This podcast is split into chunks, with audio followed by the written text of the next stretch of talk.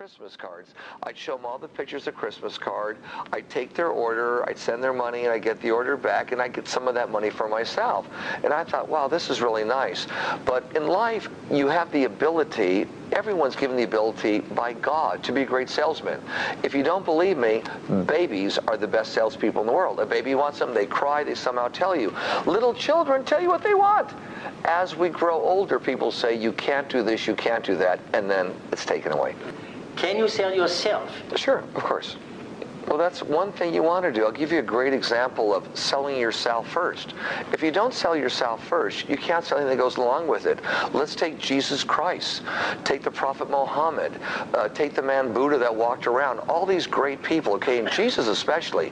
He went out there, he had to sell his presence first, or no one would believe what he was saying about his Father, about God. So here's a man that sold his own presence. You have to sell your presence as people like you, and they want to listen listen to you. Then they hear and the message is delivered. If Jesus could not sell himself as a human being, how could he sell his Father? Why are you so concerned with the environment? Very interesting when uh, you asked me why I'm concerned with the yeah. environment. I grew up in downtown Los Angeles without a lot of money, not a lot of trees. Born My, in Echo Park. Yeah, born in Echo Park and right. raised between Echo Park, Atwater, and East LA, all in central Los Angeles. And our little club hung out by this tree. We never wrote our initials on it. It was the only tree around the whole neighborhood hang out on. And they called us underprivileged children. We didn't know we were underprivileged. But once a year, the treat was in the summer to take us to the mountains of Southern California, Angeles Crest, where they had a camp for children that were underprivileged. We loved, we loved the trees, the pine cones. We loved nature.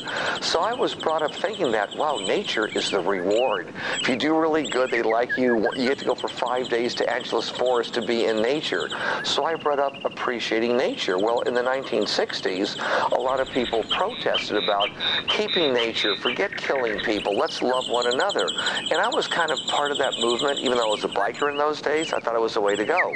But today, hmm. now that people like myself have some money and some influence and we can reach the word out, we can change the world for the better. And the real purpose why everyone should do it is we don't deserve to use up all the natural resources God gave us. We deserve the right to protect them for our grandchildren and future generations to come. And that's why everyone should be involved in the environment. We deserve the right to save it for the future. What was the most idiotic thing you spent a fortune for?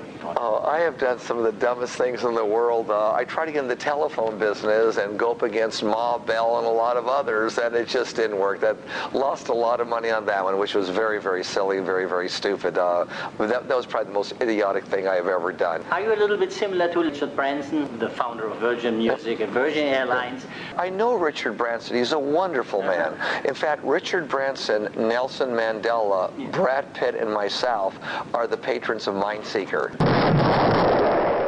We're removing 70 million landmines uh, throughout the world. Following the footsteps of Princess Diana. That is correct. In fact, uh, just three months ago, I went straight into Mozambique. I went into Maputo, the capital, and what I did there was I helped them fit legs prosthesis, legs on people that had their legs blown off by landmines.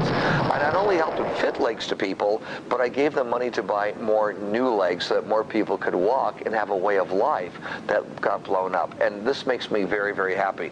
Do I do business in Mozambique? No. None of my business are in Mozambique. But somebody has to do it to get people off better in life than they were before we got there. And if you start doing something which is dangerous, mm. physically dangerous, you sit at the breakfast table overlooking the Pacific Ocean with your wife. Yes. And then you tell her, and she says, Are you crazy? Do you risk your life? Oh.